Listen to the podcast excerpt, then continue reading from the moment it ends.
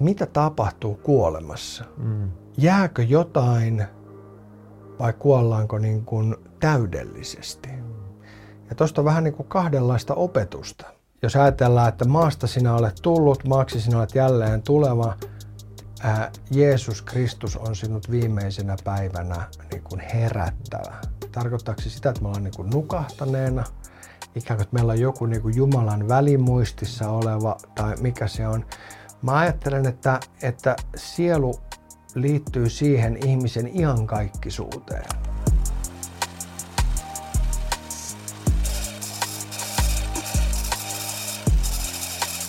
Teemu Piispa, Teemu Laajasalo. Tervetuloa. Kuka sä olet podcastiin? Kiitos.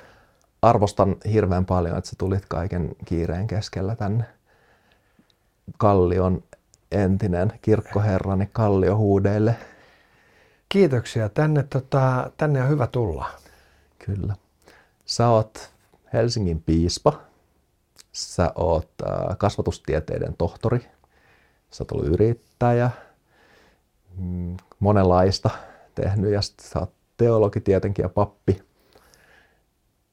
Mä haluaisin ensin lähteä, tässä meillä on 45 minuuttia aikaa, sulla tässä suht tiukka aikataulu, niin kuin varmaan piispalla on, niin mä haluaisin tässä ehkä ajatuksena olisi, että käydään vähän sitä, että kuka Teemu Laajasalo on piispan roolin takana ja sitten niin uskoa, hengellisyyttä, hengellisiä asioita mä haluaisin tässä jutella ja mä oon tosi, tosi vähän, vähän niin kuin lapsen iloinen, että mulla on piispa, Hyvä. kenen kanssa mä voin hengellisistä asioista keskustella.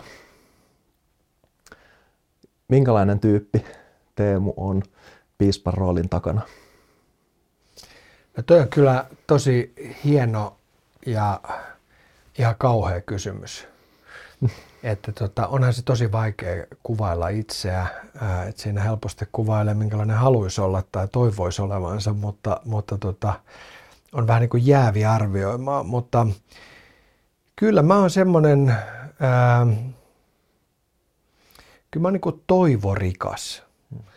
Että tota, mä ajattelin, että toivottavasti se näkyy vähän näissä niin kuin töissäkin, mutta sitten tuota, kyllä mä niin kuin yleisesti ajattelen, että kaikki kääntyy hyväksi.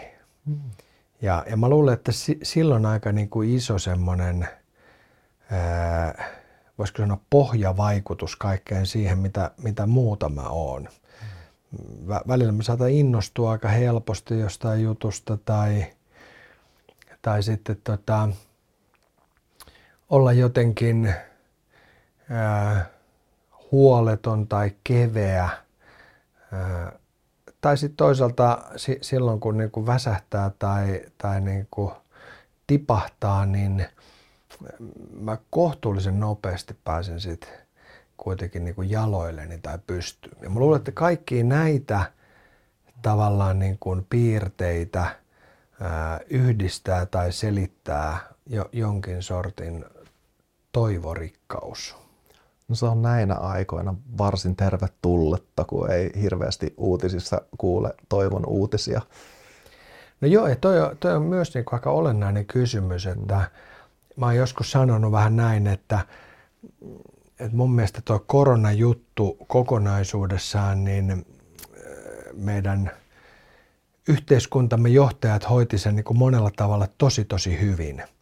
Että se ainoa pieni mun mielestä miinus, minkä mä haluaisin ehkä muuttaa tai laittaa siihen historialliseen niin kuin jatkumoon tai hetkeen, on se, että kyllä vähän niin kuin liian synkäksi päästettiin se, se niin kuin yleisviesti. Mm-hmm.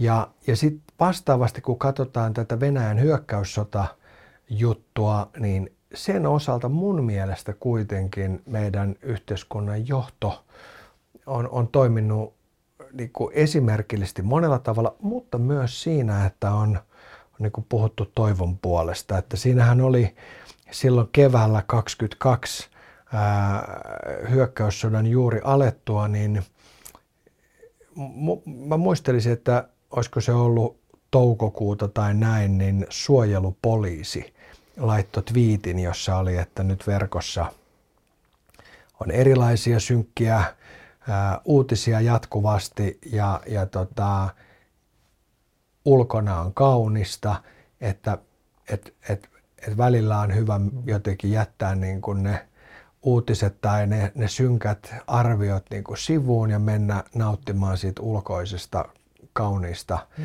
ilmasta, että me huolehdimme niin kuin teidän puolesta ja me valvomme teidän puolesta. Joku siis tämmöinen näin. Ja musta se oli aika niin kuin hillitön, että, mm. että meidän niin kuin yhteiskunnan puolesta tulee tuommoinen. Joo. Onko, hoitaako piispa ja kirkko sit niin kuin yksilöiden puolesta sen jotenkin toivon ja hengellisyyden mm. asian? Mm. No toi on, toi on myös tärkeä näkökulma, koska kyllä mä katson niin kuin kaikkea tuota, mitä mä äsken sanoin, niin myös peilin kautta itseeni ja omaan toimintaani. Mm. Että miten se, niin kuin, että onko mä onnistunut kirkonjohtajana ja onko mä onnistunut muuten tavallaan puhumaan my- myös niin kuin toivon puolesta. Koska se on ehdottomasti hengellisesti me, meidän tehtävä. Ja mä ajattelin, että sitä kautta se liittyy tähän niin kuin duuniin tai virkaan. Mutta sitten myös yhteiskunnassa meillä on siis turvallisuusstrategia, kokonaisturvallisuus ja yksi niistä osa-alueista on henkinen kriisinkestävyys. Ja siinä kirkolla on ihan erikseen annettuja tehtäviä. Ja mä ajattelen, että tämän meidän resilienssin tai henkisen kriisinkestävyyden kannalta, niin jos kirkko ei onnistu puhumaan toivon ikään kuin sanoin ja sävelin, niin silloin, silloin se on niin kuin moninkertaisesti epäonnistunut teologisesti, hengellisesti, mutta myös oman niin kuin yhteiskunnallisen vastuun kantamisensa näkökulmasta. Että toivottavasti, hmm. toivottavasti tota, myös tämä toivo on kaikunut. Joo, ja, ja sanoit tuossa alkuun, että sulla on sellainen, että sä nouset jaloilleen, jos tulee ja on toivoa ja sitä just varmaan sitä resilienssiä, mistä sä puhuit, niin mistä se sulle tulee? No kyllä se tulee äh, Jumalalta. Että vanhastaan ajatellaan, se on aika niin kuin luterilainen ajatus, että toivo on samanaikaisesti tehtävä ja lahja. Siis tehtävä sillä tavalla, että meidän tehtävä on niin kuin kantaa toistemme taakkoja ja yrittää vähentää niitä toistemme kuormia ja luoda perspektiiviä, katsoa vähän kauemmaksi silloinkin, kun toisella ei niin kuin omin voimin sitä ole. Mutta samanaikaisesti paitsi, että meitä kutsutaan tällaiseen toivon tehtävään, niin kyllä siinä on myös se, että, että viime kädessä se ajatus on siinä, että toivo tulee jostain ikään kuin ihmisen ulkopuolelta. Että toivo on jotain sellaista, jonka ihminen saa lahjana, joka on enemmän kuin hänen toiveikkuuden tunteensa tai enemmän kuin hänen toiveikkuuden todennäköisyytensä noin jotenkin tilastomatemaattisesti, tosiasiallisesti, vaan se on jotain, joka on niin kuin vielä enemmän kuin ehkä tämmöinen hieno filosofinen hyve, vaan se on lahja. Mm. Ja siksi mä ajattelen, että kyllä mulla se niin kuin toivo on Kristus itse ja, ja mä ajattelen, että se, senpä tähden tässä voi niin kuin jotenkin huoltenkin keskellä ja murheidenkin painamana – niin kuin jollain tavalla syvemmällä kuitenkin kokea sellaista niin kuin ihanaa taivaan isän lahjoittamaa huolettomuutta. Kuulostaa hyvältä. Koska, koska saat sitä taivaan isän lahjoittamaa huolettomuutta alkanut huomata? Ja kyllä se on ihan lapsuudesta asti. Mm. Ja, ja, tota, ja nyt mä en halua niin kuin tehdä tyhjäksi niitä hetkiä, jolloin on ollut niin kuin ilman muuta – Niinku väsynyt ja murtunut ja, ja epäonnistunut ja, ja, ja, ja, ja murheellinen ja suruissa. Jokaisen elämään niitä kuuluu. Se on niin itsestään selvä. Erilaisin pitoisuuksin. Mutta kyllä mulla, jos mä ajattelen niin mun omaa lapsuuden uskoa, joka itse asiassa ei ole kauheasti muuttunut. Mun usko on aika niin kuin simppeliä. Niin sen simppelin uskon credo, siis uskon tunnustus tai kiteytys ehkä on juuri siinä, että on olemassa hyvä taivaan isä, joka on kiltti, se tykkää susta ja huolehtii ja, ja niin kuin kantaa erilaisissa tilanteissa. Niin se on varmaan se, mikä on ihan ihan niin kuin lapsuuden iltarukouksista asti tarttunut. Ja onko se suhde Jumalaan muuttunut sitten teologisten opintojen kautta tai iän myötä? Toi on hyvä kysymys, koska tekisi mieli sanoa, että on ja se on niin kuin syventynyt ja se on nyt niin kuin aikuisempaa tai jotenkin näin. Ja oikea vastaus on, että ei. Et ky, se, se itse asiassa ei ole hirveästi muuttunut. Mun usko on aika niin kuin simppeliä. Ja onko sä huomannut, että se usko on jotenkin niin kuin tullut jossain spontaanisti vai onko se jotenkin pikkuhiljaa kasvanut vai ollut sitä samaa? Niin kuin Joo, se, on ollut sama ehdottomasti. Että on, on niin kuin, vähän vastaavalla tavalla kuin erilaisia niitä muita pitoisuuksia elämässä ja, ja, ja menee vähän näin, niin kyllä myös se usko tavallaan niin kuin tuntuu eri tavoin erilaisissa tilanteissa. Voi olla, että joskus niin kuin tuntuu, että Jumala on lähellä – mutta sen sijaan se, että mulla ei ole ollut koskaan semmoista niin kuin, ei oikeastaan uskon kriisiä, mutta ei myöskään uskon niin kuin, semmoista niin kuin tulemista tai havahtumista, että no niin. Vaan että se on jotenkin tullut silleen, ää, niin kuin hyvin väh, vähitellen ja, ja, ja toisaalta niin kuin hyvin perustavanlaatuisesti sieltä ihan niin kuin vauvelista asti. Ja se on ollut sulle ihan selkeä aina. Onko sä kamppailu sen uskon kanssa jossain vaiheessa? Joo. Onko ollut... no, tämä on mun heikkous. Tämä on ehdottomasti mun heikkous, koska vastaus on, että mä en ole kamppailu.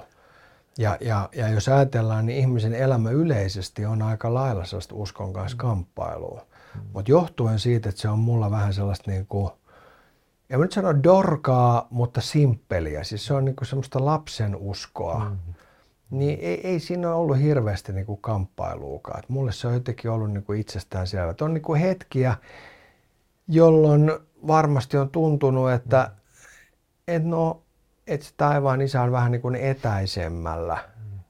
Mutta silloinkin se on tuntunut, että no, et ehkä, ehkä mun oma elämä on ollut niin täynnä tai että siinä on ollut niin paljon kaikkea muuta – että se ei ole, että, että mä en ole kokenut, kokenut että, että mä nyt niin kuin jotenkin just nyt tarvitsisin semmoista hirveän niin kuin erityistä läheisyyttä. Mutta niissäkään hetkissä mulla ei ole niin kuin koskaan ollut sellainen tunne, että se ei olisi tarvittaessa lähellä. Ja kun se sanoit, että tarvittaessa lähellä ja se välillä sanoit, että Jumala on välillä lähempänä, niin onko jotain, miten sä kutsut Jumalaa? Onko se rukous vai tuleeko Joo. Jumala lähemmäksi jotenkin armosta Joo. sulla? No Mä myös ajattelen niin, että on hirveän tärkeä, siis ää, vanha sanonta, hyvät tavat, ei, vaan siis kauniit tavat, kaunistavat. Niin mä ajattelen, että, että tavoilla on myös iso merkitys. Mm. Ja mä esimerkiksi rukoilen aina iltaisin. Ja se on ollut ihan pikkupojasta asti iltarukous. Mä rukoilen sen nykyään lasten kanssa. Teen ristin merkit heille. on tehnyt ihan niin kuin synnytyssairaalasta asti. Mm. Ja vastaavasti kun mä aamulla herään, niin, niin tota, mä teen niin kuin ristimerkki, ylös, alas, vasemmalle ja oikealle.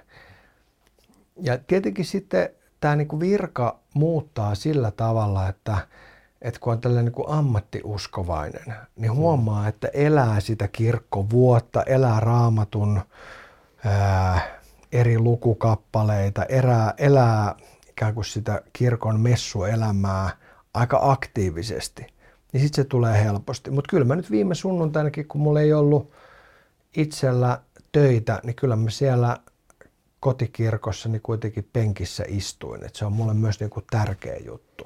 Mm, joo. Ja kun se Jumala äh, tulee lähemmäksi, niin miten siinä on näitä niin kuin kristillisiä konsepteja, mä en välttämättä ole ihan messissä, mutta te ei varmaan kuuntelijatkaan, mutta mitä niin kuin miten se menee se Jumala, pyhä henki, sielu, näin niin kuin hmm. tällaisia termejä, mitä puhutaan myös kirkossa, niin olisi tosi kiinnostavaa, että, että sä vähän avaat sitä. Se on hyvä. Mä, mä ajattelen, että Jumalan voi tuntea vähän niin kuin kahdella tasolla. Se ensimmäinen taso on tämmöinen niin sanottu oppikirjataso, eli katekismustaso, jossa me voidaan katsoa katekismus.fi, joka on siis meidän kirkon kristin oppi. Eli siinä kerrotaan, että miten tämä homma menee. Siellä voidaan kertoa, että no miksi käydään ehtoollisella, miksi lapsia kastetaan, ää, mitä rukouksissa tapahtuu, minkälainen kirja raamattu on, mitä tarkoittaa, että Jumala on samanaikaisesti Jumala ja ihminen ja niin eteenpäin. Se on niin kaikkea tällaista. Ja tämä katekismustaso on tämmöistä niin Jumalan tuntemisen yhtä tasoa, että me tiedetään toki, että minkälainen se Jumala on. Mutta sitten on Jumalan tuntemisen mun mielestä toinen taso, joka on se, että miltä Jumala tuntuu. Mm että kun mä oon huolissani, ahdistunut, peloissani ja vaikka on niin kuin polvillani ja ajattelen, että kukaan ei mua pystynyt auttamaan, tai että mä oon mokannut sillä tavalla, että ei vitsi, että miten mä voin tästä niin kuin nyt selvitä tai miten mä voin niin kuin saada anteeksi. Niin sitten se Jumalan ikään kuin tuntemisen toinen taso, miltä Jumala tuntuu, voikin tuntua täällä. Mm.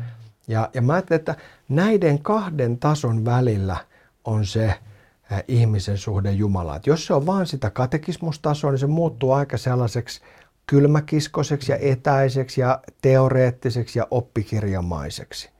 No sitten taas, jos se on toisaalta pelkästään sitä omien tunteiden niin kuin fiilistelyä, että no miltä se nyt tuntuu vai tuntuuko se ja mitä jos ei se tunnukaan, niin sitten se muuttuu taas hirveän helposti semmoiseksi aika ailahtelevaisiksi tai vähän hurmahenkiseksi tai joksikin niin kuin muuksi.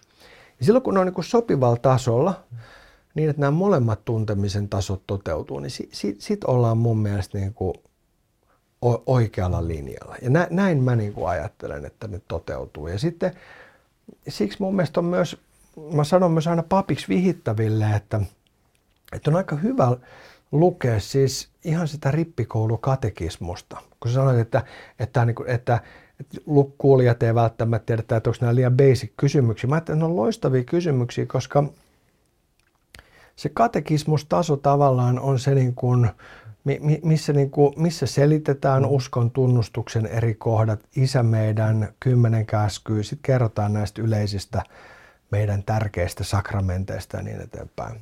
Mutta sitten pelkällä katekismuksen lukemisella luultavasti ei vielä tule ravituksi, vaan sitten tarvii myös, niin kuin sä vähän itsekin viittasit, rukousta esimerkiksi ja sitä yhteisöä, sitä messuelämää ja, ja näin. Ja, ja niiden niin kuin, jostain niin kuin koktailista tämä homma sitten menee eteenpäin. Ja miten se koet, että sielu on, jos sä ei mietitä katekismustasolta, vaan niin kuin sun Joo. henkilökohtaista tunnetta, niin mi, miltä se sielu tuntuu? Joo. Tai...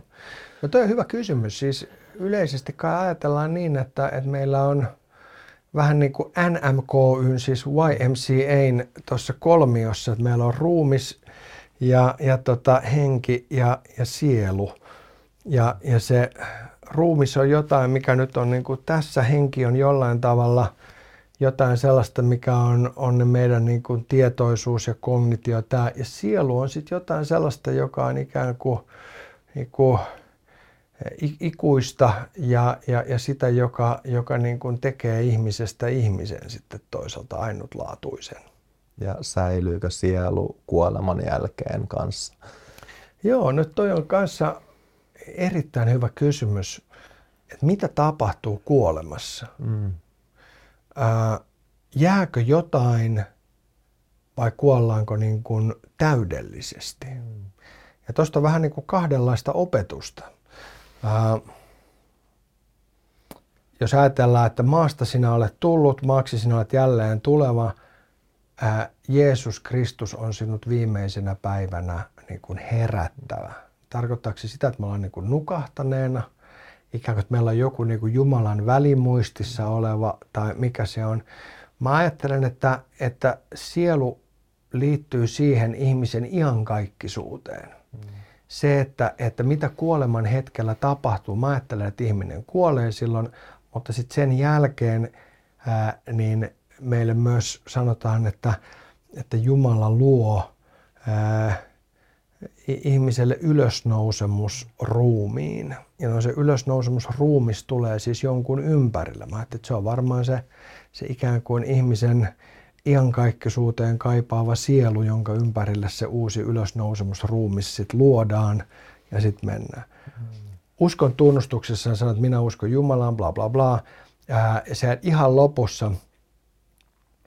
Ja ruumiin ylösnousemiseen ja iankaikkiseen elämään.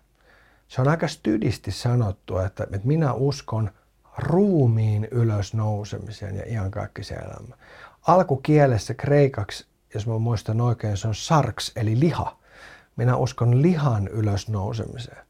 Ja sen takia niin kuin kristillinen käsitys sielusta on kuitenkin aina jotenkin liittyväinen myös siihen ihmisen kokonaisuuteen. Että ajatellaan, että, että sielu ei ole mikään kuin vaeltava sellainen niin kuin tämmöinen, vaan että, että, että se on se, että me ollaan niin kuin tunnistettavia ihmisiä. Meillä luodaan uusi ylösnousemusruumis sit niin kuin ylösnousemuksen hetkellä.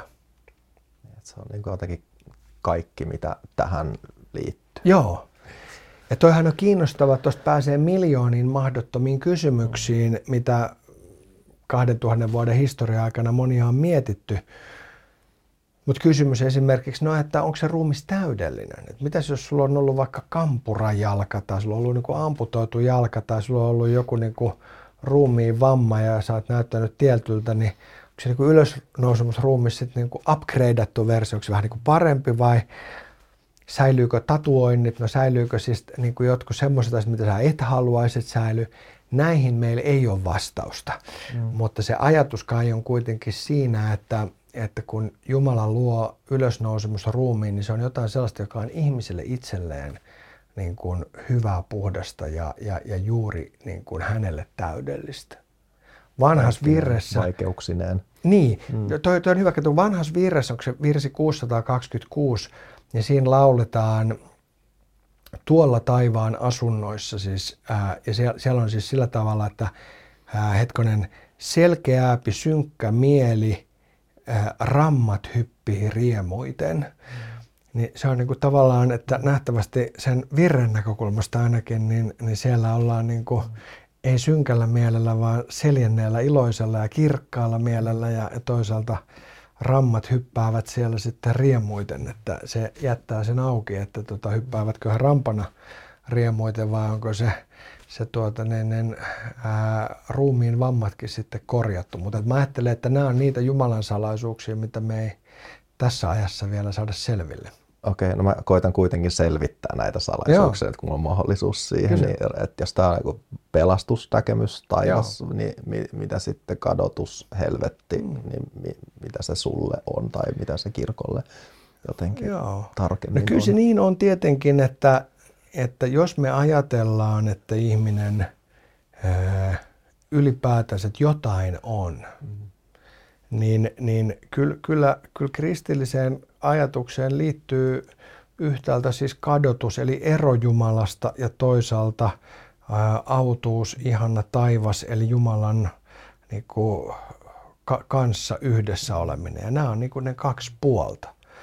Ää, mä oon pitänyt hirveän tärkeänä sitä, että me oltaisiin ensisijaisesti kiinnostuneet siitä taivaasta ja puhuttaisiin niin kuin siitä.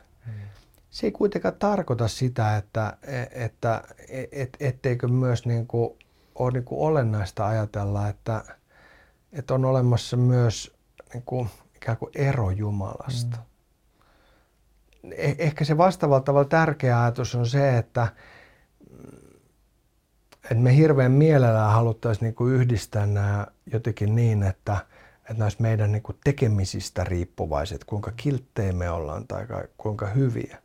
Ajatus kuitenkin on se, että Jumala on syntynyt ihmiskasvoiseksi Jumalaksi, Kristukseksi tähän maailmaan juuri siksi, että hän haluaa pelastaa kaikki. Ei siis joitain, vaan ihan joka ikisen. Ja, ja, ja se Jumalan rakkaus on suurempaa kuin ihmisen ää, omat ää, onnettomuudet tai, tai virheet. Ja siksi mä ajattelen, että että ehdottomasti kannattaa keskittyä siihen taivaaseen ja taivaasta puhumiseen. Eli ne on jo, taivas on maan päällä ja, ja sitten se kadotus on ikään kuin ero Jumalasta ja sekin on jo täällä niin kuin eläessä. Että ne on... No mä ajattelen niin, että, että taivas on jotain sellaista, ää, joka on siis Jumalan koti ja, ja, ja johonka kuoleman jälkeen häneen turvautuvat kutsutaan. Ja kadotus on sitten jotain, joka, joka, joka on siitä niin kuin taivaasta pois. Eli se on jotain sellaista, joka on niin kuin, joka sitten aiheuttaa eron siihen Jumalan kotiin tai näin. No miten ne näkyisi täällä maan päällä, niin ehkä mä ajattelisin sillä tavalla, että, että taivas voisi olla tämmöinen ähm, että esimerkiksi kirkon työ on tavallaan niin tuoda pieni pala taivasta maan päälle. Se on niin Jumalan perustama, pyhän hengen synnyttämä kirkko, joka on ihmisten keskeneräisten ja onnettomien niin johtama ja ylläpitämä putiikki, mutta samanaikaisesti siinä on jotain sellaista, joka on niin Jumalan itsensä ää, niin taivaasta tänne niin kuin pystyttämään pyhän henkensä kautta. Ja vastaavasti mä ajattelen, että on, on varmasti elämää, joka on helvetillistä täällä. Että, että jos me katsotaan tämän maailman kärsimyksiä, niin on niin kuin, tapahtuu asioita, mitkä on niin kuin, niin kuin, tavallaan kauheimpia asioita, mitä voi kuvitella ja vielä vähän kauheampia. Niin silloin varmaan oikea sana on se, että jollain tavalla semmoinen helvetillisyys voi toteutua tässä. Mm. Silti mä ajattelen, että se iankaikkinen ero Jumalasta kadot, ka, niin kuin kadotus, niin se on jotain niin kuin muuta kuitenkin. Mm.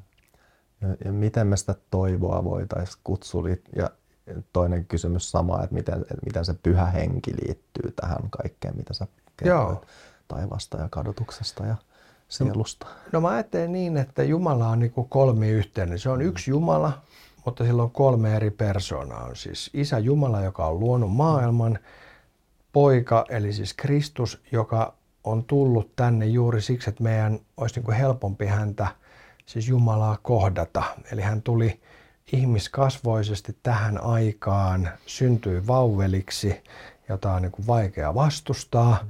Teki ihmeitä, vaikutti ää, ikään kuin ihmisiin ja, ja, ja, ja näytti tien, jota seurata ja niinpä ihmiset lähtivätkin seuraamaan. Myös siis tietenkin näytti merkkiä siitä, millä tavalla pitää olla heikkojen, onnettomien, köyhien, kurjien puolella ja heitä tukea, parantaa ja, ja lohduttaa. No sitten se pyhä henki, niin mä ajattelen, että se on se, joka on se Jumalan kolmas persona, joka sitten ensimmäisenä helluntaina ää, synnyttää kirkon. Että jos hela torstaina 40 päivää pääsiäisestä Jeesus viimeisen kerran menee taivaaseen, Jeesuksen taivaaseen astumisen päivä, helatorstai, niin sitten kymmenen päivää siitä ää, viidentenä kymmenentenä päivänä, eli pentekostaalina, niin, niin sitten pyhä henki ää, synnyttää täällä kirkon. Ja se tapahtuu, niin kuin apostolien tekojen alussa kerrotaan, että, että yhtäkkiä täysin eri suunnista tulevat ihmiset pystyvätkin ymmärtämään toinen toisiaan. Ja sitten eri kansat rupeaa ymmärtää toinen toisiaan ja he rupeaa yhdessä rakentamaan. Tai siitä, siitä niin kuin kirkossa sitten on kysymys. Pyhä henki yhtäältä vaikuttaa siis kirkossa ja se on, niin kuin, se on synnyttänyt kirkon. Mutta sitten pyhä henki vaikuttaa tietenkin ihan joka puolella. Hän on se, jota, jota, joka tavallaan on se Jumalan rakkaus, joka, joka niin kuin meidän arjessa ää, voi meitä lohduttaa ja, ja voi jollain tavalla niin kuin, ehkä juuri nimenomaisesti tuntua. Miltä se sulle tuntuu, jos mennään pois siitä katekismustasolta? Joo, no toi on just hyvä, että, että kun, kun kysyttiin aluksi, että, no, että miten, mikä se mun Jumalasuhde on ollut ja onko se jotenkin, tuntuuko joskus enemmän ja joskus vähemmän, niin mä en ole mikään tämmöinen niin kova ylistysukko. Mm. Ää, eli se on mulle aina vähän vierasta. Mä oon aina vähän se, että no, että otetaan nyt ihan tälle iisisti ja vähän tälle puolharmaalla stylilla. Samalla mä huomaan, että, että se pyhä henki on niin kuin tosi voimakkaasti tuntunut niissä hetkissä, kun mä oon ollut niin kuin tosi pienenä ja laittanut vaikka kädet ristiin. Mä muistan, että mulla on semmoinen kokemus, joka on täysin selittämätön ja ufo. Et, et mä laitoin kädet ristiin ja sitten niin sanoin jonkun rukouksen ja sitten ne ei niin lähtenyt enää pois. ja no eihän sitä nyt voi tietenkään millään selittää, siis, äh, mutta siltä se vaan tuntuu ja mä ajattelen, tämä on vaan mun selitys, voi olla, että menee ihan pieleen, mutta mun ajatus oli se, että, että Jumala pyhä henki halusi jotenkin rauhoittaa mun mielestä. Sanoin, että odotan nyt vähän aikaa. Tota iisisti, että pidän ne kädet ristissä ja, ja tota, että anna mä vähän niin kuin puhallaan täältä tota, taivaan voimaa ja rohkaisun liekkiä. Ja, ja sitten sit, niin kuin mä tunsin jotenkin rohkaistun. Mulla on tommonen niin kuin kokemus. Tai liittyen tuohon noin, että käsi ei meinaa heti lähteä ylös näissä tota, ylistysmusajutuissa, niin on ollut sit joitain sellaisia, missä on ollut niin, kuin, niin kova meno, että on, on jotenkin tuntunut, että vitsi, että jotenkin niin kuin Jumala itse on läsnä. Tässä ei ole nyt kysymys pelkästään siitä, että me pumpataan niin kuin makea fiilis, tämä kova meininki ja on iso bändi, ne tuntuu jotenkin, että, että tässä on niin kuin jotenkin Jumala erityisellä tavalla läsnä. Ja nämä on kaksi ääripäätä. Toinen on se, että käkkii itsekseen kädet ristissä, ja sitten toinen on semmoinen, että vitsi, että tämä on niin kuin näin. E- eikä se musa ollut pelkästään ylistysmusaa. Mulla on semmoinen lempibiisi niin kuin vanhasta kirkkomusasta, Bachin Kristus valo valkeuden. Urkubiisi, joka on keveä, iloinen, mutta kuitenkin jylhä. Ja kyllä mulla on niin kuin monta kertaa ollut niin, että kun mä oon istunut jossain isossa vanhassa kirkossa, ja, ja sitten sit on tullut niin iso urkumusaa, vaikka nyt toi Bachin biisi, niin on jotenkin tuntunut, että, että ei tässä ole kysymys pelkästään siitä, että tämä on niin makea biisi, ää, tai että mä oon nyt tää niin kivassa isossa tilassa, vaan on, on jotenkin sellainen tunne, että, että nyt jotenkin taivas laskeutuu maan päälle. Ja mä ajattelin, että se pyhä henki tarkoittaa niin kuin tota. Sori, ei vieläkään, nyt, sori, nyt ei lopu. Mä sanoin, että Raamatussahan apostoli Paavali sanoo myös, että pyhällä hengellä on tämmöisiä niin kuin hengen hedelmiä. Mm mistä, mistä niin kuin hengen hedelmät tunnetaan, on kärsivällisyys, pitkämielisyys, tämmöinen niin kuin, ikään kuin, niin kuin hyvä toiminta muita kohtaan. Valitettavasti usein omassa toiminnassa mä en tunnista, mutta joskus mulla on tullut, kun mä oon katsonut jotain ja liikuttunut, että miten tuo ihminen voi olla noin hyvä. Katsonut jonkun dokkarin, missä joku ihminen antaa oman elämänsä joidenkin kurjien tai köyhien niin kuin hoitamisesta. Mä ajattelin, että ei vitsi että tuossa on jotain sellaista, että, että niin pyhä henki vaikuttaa siihen. Sori, liian Ei, kiitos. Vastaus. Ja sitten pyhä henki ja hyveet, jollain tavalla sä yhdistit niitä Joo. ja sitten synti Joo. ja lihallisuus, niin miten, miten sä näistä, Joo. näistä koet? No mä ajattelen, että synti on siis sitä, mikä erottaa ihmisen Jumalasta. Mm. Ja sellainen ihmisen erityispiirre on se, että hän on niin kuin samanaikaisesti hyvä ja paha. Ja se oli Lutherin semmoinen niin kuin älyttömän olennainen juttu. Se oli hieno ää, latinankielinen lause simul justus et peccator, joka tarkoittaa siis samanaikaisesti syntinen ja vanhurskas. Suomeksi samanaikaisesti syntinen, siis paha, ja samanaikaisesti vanhurskas, eli Jumalalle kelpaava. Ja, ja se, se juju on siinä, että ne on niin kuin samanaikaisesti. Mm. Ja, ja kyllä mä ajattelen, että se syntisyys on jotain sitä, että, että mä tavallaan tiedän, miten pitäisi toimia. Et kyllä mä, niin, mulla on niin kuin oma tunto ja mä tiedän, että okei, no, että nyt mun kannattaisi niin kuin, niin kuin, jos mä haluaisin olla niin semmoinen hyvä tyyppi tai noudattaa niitä Jumalan rakkauden lakeja, niin sitten mä kyllä toimisin näin. Ja sitten mä huomaan, että ei vitsi, että en mä silti toimi niin, koska mä oon väsähtänyt itsekäs, laiska ja jotenkin niin kuin keskeneräinen. Ja synti on mun mielestä niin kuin, niin kuin jotain siis tällaista, joka niin kuin kuuluu ihmisyyteen. Mm. Ja sitten sen synnin vastaparina on armo, joka lahjoitetaan juuri heille, jotka ovat niin kuin syntisiä, jotka mm se juju ei ole niin se, että sitä annetaan niille, jotka on niin kuin, tosi hyvin hoitanut hommansa ja on niin kuin tosi hienoja tyyppejä, vaan että sitä nimenomaisesti annetaan niille, jotka, on, on niin kuin, jotka eivät ole ansainneet sitä. Ja mä ajattelin, että se niin kuin kristinuskon niin kuin ihanin juju on tässä synnin ja armon, ää, lain ja evankeliumin niin kuin kahdessa – tavallaan niin kuin vaihtelevuudessa. Me tiedetään, miten pitäisi toimia, mutta me ollaan heikkotahtoisia, onnettomia, keskeneräisiä. Ei tehdä sitä, mitä tahdottaisiin, vaan sitä pahaa, mitä ei tahdottaisi, mutta siitä huolimatta, vaikka me emme kykene kävelemään niin kuin Jumalan luo, niin Jumala laskeutuu meidän luokse, ottaa syliin, halaa ja tempasee taivaaseen. Mutta tämä on tämä mun simppeli Jumalakuva, kato. Näin se menee. Kuulostaa hyvältä. Ja kun on erilaisia väyliä Jumalan luokse, erilaisia uskontoja tai erilaisia kirkon suuntauksia, Joo. erilaisia liikkeitä, niin miten koetko sä, että kaikki jotenkin menee johonkin samaan paikkaan, että on eri polkuja? Hmm. Tuli äsken, kun mä mietin, että kun sä tulit, että miltä se tuntuu tavallaan, ne, niin me, että on erilaisia väyliä siihen Jumalalle itselle, niin mä tuli vähän niin kuin, että olisi niin kuin keho, jolla on erilaisia vaatteita ja niin kuin uskonto olisi jollain tavalla ne vaatteet, että mm. on lämpimiä vaatteita tai värikkäitä vaatteita tai kuuleja vaatteita tai epäkuuleja vaatteita mm. ja sitten kuitenkin niin kuin suojaa sen kehon, niin mm. onko tuossa mitään järkeä tuossa mun? No mun mielestä on, tässä on paljon hienoa ajattelua. Mä oon niin kuin, mä oon niin kuin ekumeeninen sillä tavalla, että mä ajattelen, että Jeesuksen viimeinen toive Johanneksen 17, Johanneksen evankeliumin 17 luvussa on siis, jotta te olisitte yhtä, eli siis toive siitä yhteydestä. Se vielä jatkuu, että silloin maailma ymmärtää. Eli idea on se, että jos kristityt ovat yhtä, silloin maailma ymmärtää, tajuu, mistä se ollaan. Se voisi kääntää toisinpäin, että jos me sekoillaan keskenämme ja taistellaan, niin maailmakaan ei niin kuin taju, mikä tämä juttu on. No, mä en ole sillä tavalla niin kuin, ää, yleisuskonnollinen, että mä ajattelisin, että mikä tahansa uskonto käy tai riittää.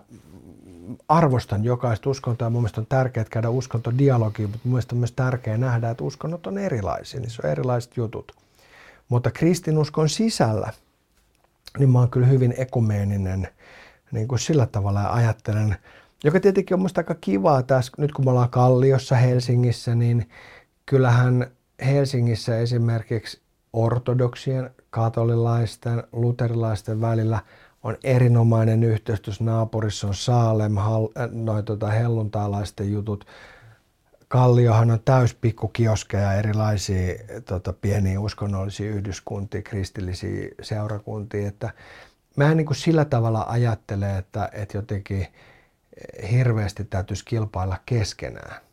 Mutta että sitten mun mielestä on myös niin kuin hirveän rehellistä tärkeää myös niin kuin sanoa ne erot mm. ja nähdä myös niitä. Mm. Joo, ja ehkä tuosta äh, kuoleman jälkeistä elämästä, mutta välillä tulee sellaisia havahduksia, jotenkin sellaisia tosi syviä hengellisiä havahduksia. Ja nyt just yksi päivä tuli se silleen niin kuin tosi vahvasti silleen, mä katsoin just jotain sotauutisia, mulla tuli yhtäkkiä sellainen, että ah, se on puistatus ja laitoin ne pois, ja tuli jotenkin sellainen niin kuin vahva vahva sellainen joku sisäinen tieto, että, että, että tämä osa tätä elämää on valmistautua kuolemaan.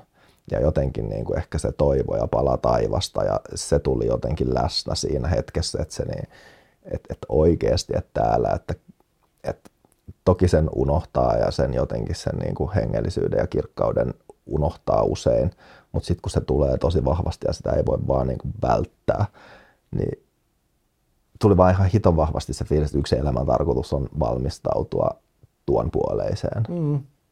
Mikä sulle on elämän tarkoitus? Mä sanoin ensiksi tuohon niin kun sun juttuun, että, että toi, toi kuulostaa niin kuin nykyihmiselle kauhean synkältä. Mm. Ja mä taas ajattelen, että se on niin kuin tosi hienosti ajateltu. Tämä on katoavaista. Mm. Että se, on niin kuin, se on yksi olennainen juttu ajatella, että, että, että tämä on niin kuin ketju, ja me ollaan lenkkejä. Me ollaan jossain kohdassa, mä ajatellaan, että tämä meidän juttu on ihan ainutlaatuista, meidän aikaa on jotenkin ihmeellistä ainutlaatuista. Mutta sitten kun katsotaan pitkässä juoksussa, niin me ollaan niitä lenkkejä jossain kohdassa ja ihmisen elämä on niin katoavaista. Sen toinen puoli on se, että jokaisen ihmisen elämä on niin täydellisen arvokasta ja ainutlaatuista. Se on katoavaista, mutta se on niin ainutlaatuista. Mä ajattelin, että tässä niin kuin, tavallaan samanaikaisuudessa se kauneus ja elämän mielekkyys tulee. Mm. Ja näin kun tälle keski-ikäisenä, viiskyväisenä tätä niin kuin miettii, niin tämähän on tavallaan, tämähän on semmoista niin kuin filosofista keskiään kriisiä myös. Niin kuin sen tajuamista, että okei, että tästä voi nyt katella niin kuin ja käydä jollain niin kuin bodauskurssilla vielä, mutta kyllä tämä, niin kuin, kyllä tämä nyt on niin kuin kuitenkin jo menossa niin kuin sit sinne tota, niin kuin hauta, hautaan päin. Mm. Et sellainen niin kuin kaikki innostus ja haba ja noste, mikä on niin kuin joitakin vuosikymmeniä sitten ollut niin kuin mahdollista ja realistista, niin se ei niin kuin enää ole. Mm. Ja, ja mä ajattelin, että se on jotenkin, se, on, se, on, se on, voi olla niin kuin ahdistavaa, surullista tai lamaannuttavaa, mutta sitten mä ajattelin, että siinä on myös jotain ihan ihanaa, vapauttavaa ja elämää arvokkaaksi tekevää. Siis juuri siinä niin kuin katoavaisuuden ajatuksessa. No, mä ajattelen, niin kuin säkin sanoit, että se on vähän niin kuin valmistautumista. Mäkin ajattelen, että niin kuin Frank Sinatran äh, vanhan biisin niin kuin sanoin tai nimin, että, että paras on vielä edessä. Mm. että tämä on vasta alkua, että taivaassa vasta tota, väkevät menot onkin. Mm. Ja kun sä kysyt elämän tarkoitusta, niin, niin mä ajattelen, että elämän tarkoitus on, on elää. Mm. Elää kiitollisena siitä luojalta saadusta niin kuin lahjasta, ottaa vastaan erilaiset maailman niin kuin murheet ja, ja, ja, ja onnistumiset, voitot ja tappiot, yrittää ehkä sitten kuitenkin myös kantaa niitä naapurin taakkoja ja yrittää tavallaan niin kuin lie, lie, lievittää sitä itse kunkin surua. Mm. Ja sitten jotenkin aika niin kuin luottavaisesti katsoa eteenpäin ja, ja, ja tota, todeta, että tämä on vasta alkusoittoa. Niin, ja sama se jotenkin se katoavaisuuden ymmärtäminen, niin se ehkä kuulostaa synkältä kanssa, mitä mä sanon sen, mutta se sama aikaan se saa arvostamaan elämää ja näitä sarjottaisia hetkiä niin kuin Joo. paljon enemmän. Kyllä, kyllä. Muuten se ottaa niin jotenkin itsestään selvästi, vaikka tämä on aika, aika niin kuin katoavaista tämä kehossa Joo. oleminen. Joo, ju, juuri näin. Se on hienosti sanottua. Mm. Ja kun sä tuossa alkuun sanoit, että tunnetta ja katekismusta, jos mä muistan oikein, niin miten Joo. sä koet, että kirkko on nyt, on, onko se, sä oot kuitenkin sille uudistaa, makeet, on makeita piispoja, okay. yhtään dissaamatta ketään muita, mutta Marit ja sinä sellaista tuntuu, että jotenkin kirkko kuitenkin uudistuu. No, kiitos. Niin mi- miten, miten sä koet, että se on se, millainen olisi sun unelmakirkko mm. ja miten sä koet, että se suhde sitä tunnetta ja sitä niin kuin kuivaa saarnaa, mm. jos mä saan näin sanoa, niin mm. niin on? No ki- kirkon niin kuin olemus on niin kuin tosi moninainen. Yksi on se, että mä ajattelen, että, että kirkko ei voi olla pelkästään niin kuin ihmisten semmoinen niin kuin projekti tai sopimus tai tämmöinen. Vaan mä oikeasti ajattelen, että jollain ihmeellisellä tavalla Jumala itse on sen niin kuin pannut tänne pystyyn, tietäen, että tämä on vähän sellaista keskinkertaista väkeä, joka tätä nyt pyörittää, mutta silti. Mm-hmm. Ja siksi mä ajattelen, että se kirkon niin kuin ydinolemus, se, että olemme kertomassa täällä niin kuin ilosanomaa hyvästä Jumalasta, joka haluaa kutsua kaikki taivaaseen ja ää, rohkaisee ihmisiä täällä lähimmäisen rakkauteen, niin se, se, niin kuin, se ei voi muuttua. Että se niin kuin idis sit syvällisesti siitä niin kuin olemuksesta ja olemassaolon niin kuin oikeutuksesta ja syystä, se ei voi muuttua. No, ne muodot, että millä muodolla tätä pakettia sitten niin ää, viedään sukupolvelta toiselle eteenpäin ja tarjoillaan kaikelle kansalle, niin mä ajattelin, että niiden suhteen sitten taas katto on korkealla, seinät leveällä, eli, eli siinä, siinä voidaan tehdä niin kuin erilaisia juttuja. Ja vähän niin kuin vastaavalla tavalla, että se, se katekismustasoinen tuntemisen taso mm. ja sitten se, että miltä Jumala tuntuu tuntemisen taso, niin niitä molempia tarvitaan. Ja mä ajattelen, että kirkossa myös tarvitaan, niin kuin, tarvitaan niin kuin erilaisilla erilaisille ihmisille erilaisia niin kuin, muotoja. Sisällön pitää olla sama, mutta meidän pitää olla tosi matalan kynnyksen juttuja, helposti lähestyttäviä juttuja ihmisille, jotka jotenkin kokee vierautta monien asioiden kanssa. Ja sitten toisaalta on myös niitä, jotka haluaa sitä studia mm. niin juttua ja niille pitää olla. Että mä, mä uskon semmoiseen aika niin kuin monimuotoiseen kirkkoon. Joo, ja mä kans kamppailen, kun mä niin kun tykkään käydä kirkossa, vaikka Kampin kappelissa istua, kun siellä Joo. ei puhuta. Jostain syystä mä tykkään niin olla kirkkotiloissa, jos ei siellä puhuta, mutta usein Joo. mulla lähtee vähän fiilis, kun tulee saarna, ja mä tiedän, mikä Joo. siinä on joku ehkä lapsuuden, en tiedä mikä niin. trauma siinä on kyse, mutta että se niin kirkkotila ja se hil- hiljaisuus on paljon hyviä tesejä ja laulut, mä oon sanonut aikaisemminkin, kristillinen mystiikka, tosi Joo. kiinnostavia asioita.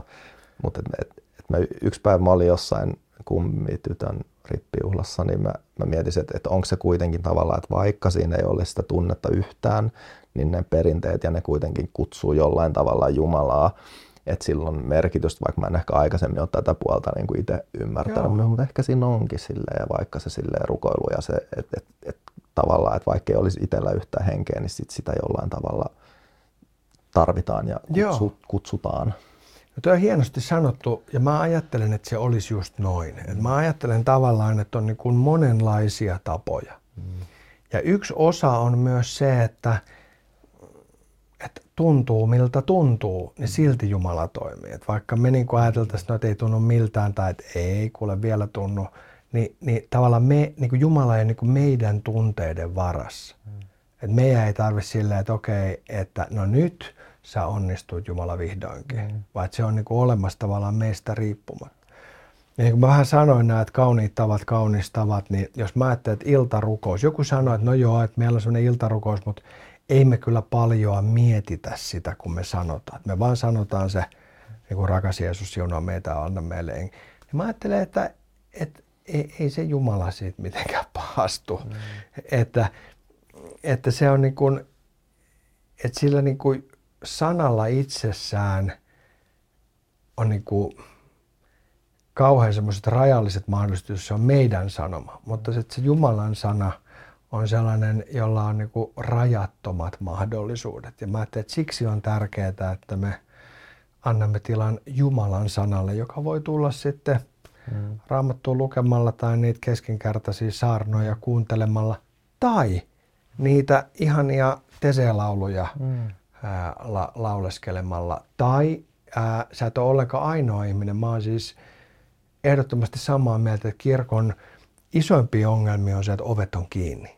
Että ovien pitäisi olla auki, koska se pyhä tila itsessään niin puhuu ja kutsuu. Mm. Mutta juuri siksi, että sä tiedät, että okei, että tämä ei mikään museo, tämä ei mikään niinku halli, vaan tämä on jollain salatulla tavalla niinku Jumalan asuinsia. Mm. Meillä on minuutti aikaa. Tämä on ollut ihan mielettömän hienoa.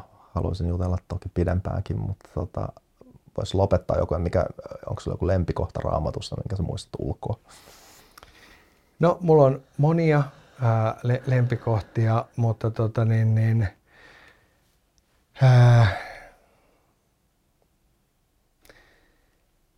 Galattalaiskirjeen, joka oli Lutherille hirvittävän tärkeä, ää, lähinnä sen takia, miten se puhuu vapaudesta, mutta, mutta tota, ää, luvussa 6 jakeessa 2 sanotaan, kantakaa toistenne taakkoja, niin te toteutatte Kristuksen lain. Ja mun mielestä se on aika ihanasti sanottu kahdesta syystä. Ensinnäkin, että se antaa aika semmoisen selkeän ohjeen, että millä tavalla täällä maailmassa kannattaisi niin kuin elää. Mutta sitten on niin toinen juttu, se, että ää, Kristus itse on kuitenkin tullut ää, lunastamaan ää, ja pelastamaan myös ne, jotka eivät pysty ää, niihin, niihin tota, kauniisiin korkeisiin ajatuksiin. Ja, ja sillä on niin kuin olennaista merkitystä. Kiitos paljon Teemu Laajasalo. Hyvää vointia ja siunausta. Samoin, kiitoksia. Kiitos. Kiitos. Thank you.